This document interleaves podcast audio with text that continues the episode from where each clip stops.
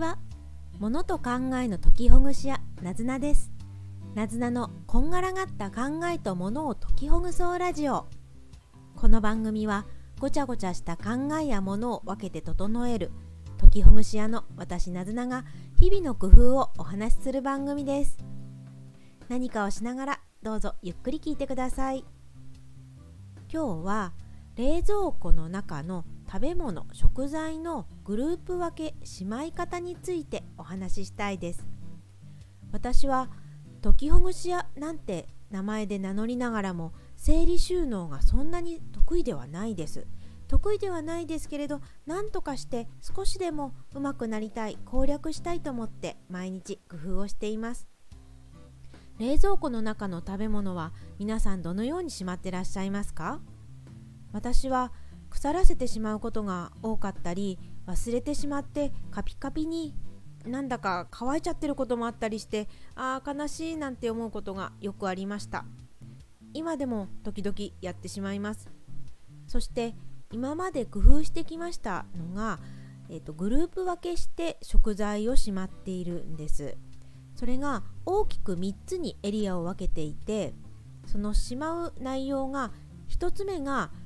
冷蔵庫の中に1日か2日ぐらいしか入れないもの。2つ目が3日から6日ぐらい入れるもの。3つ目が7日以上入れるもの。もう一度言うと1日から2日ぐらい入れるもの。3日から6日ぐらい入れるもの。7日1週間以上入れるもの。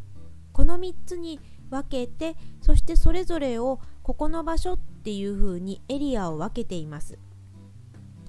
1日から2日入れるものっていうと今すでにできた料理を一時的に入れておいたり食べ終わったけれどちょっと残してしまって次に食べたいっていうような料理を入れておく。またはお惣菜のように買ってきた食材買ってきた食べ物でこの後で食べるっていうものが想定されます。3日から6日入れておくものは肉や魚の生鮮食品やあとは作り置きをした常備菜作り置きの食べ物などになります。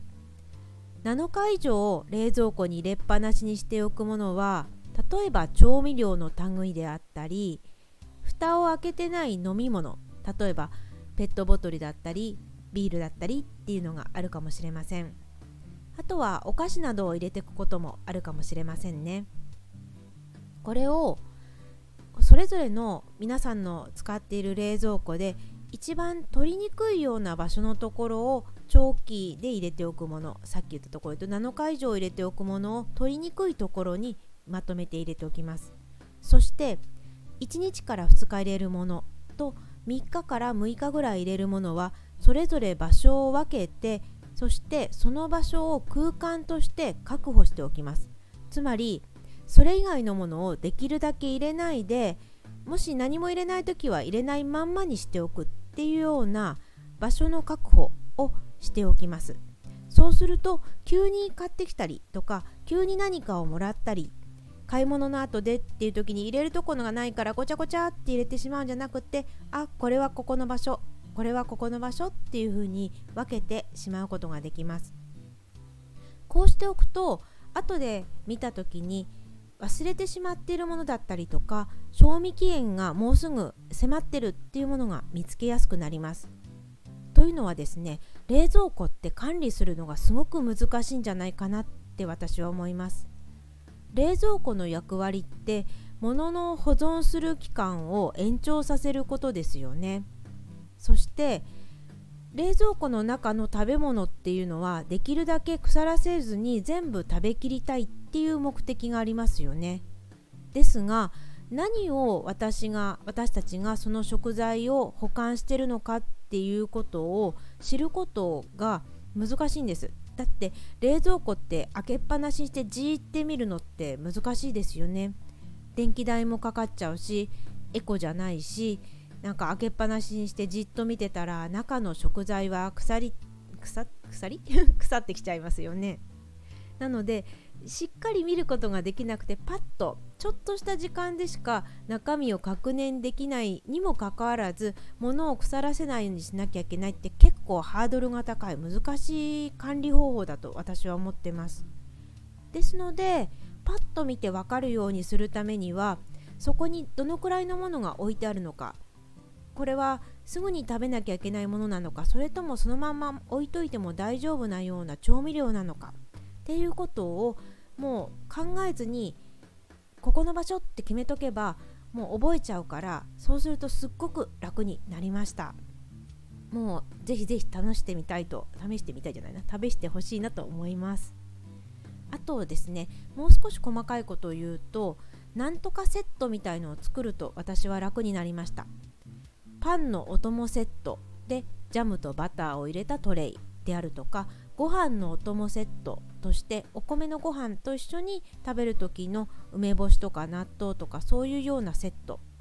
こんな風にまとめておくとすごく1回使うものをトレイごと出すことができるので楽でした。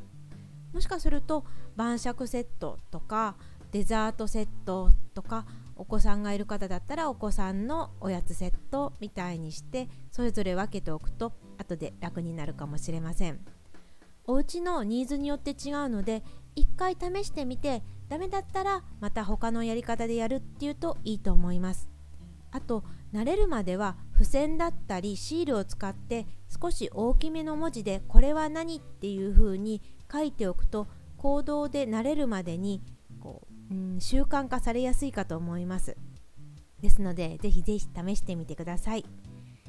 今日は冷蔵庫の食べ物のしまい方についてお話ししました。3つのグループに分けて1日から2日ぐらい保管するもの3日から6日ぐらい保管するもの7日以上冷蔵庫の中で保管するもの。この3つに分けてさらに取り出しにくい場所には長期間7日以上置くものを置いてそれ以外の1日から2日3日から6日というものは取り出す取り出しやすい場所を設定する。そしてさらにご飯セットやパンセットのようにそれぞれの方が毎日使うようなものを分けてトレイに置いておくと便利です。こんな風なことをお話ししました。よろしければいいねボタンフォローお願いします。またお越しくださいね。なずなでした。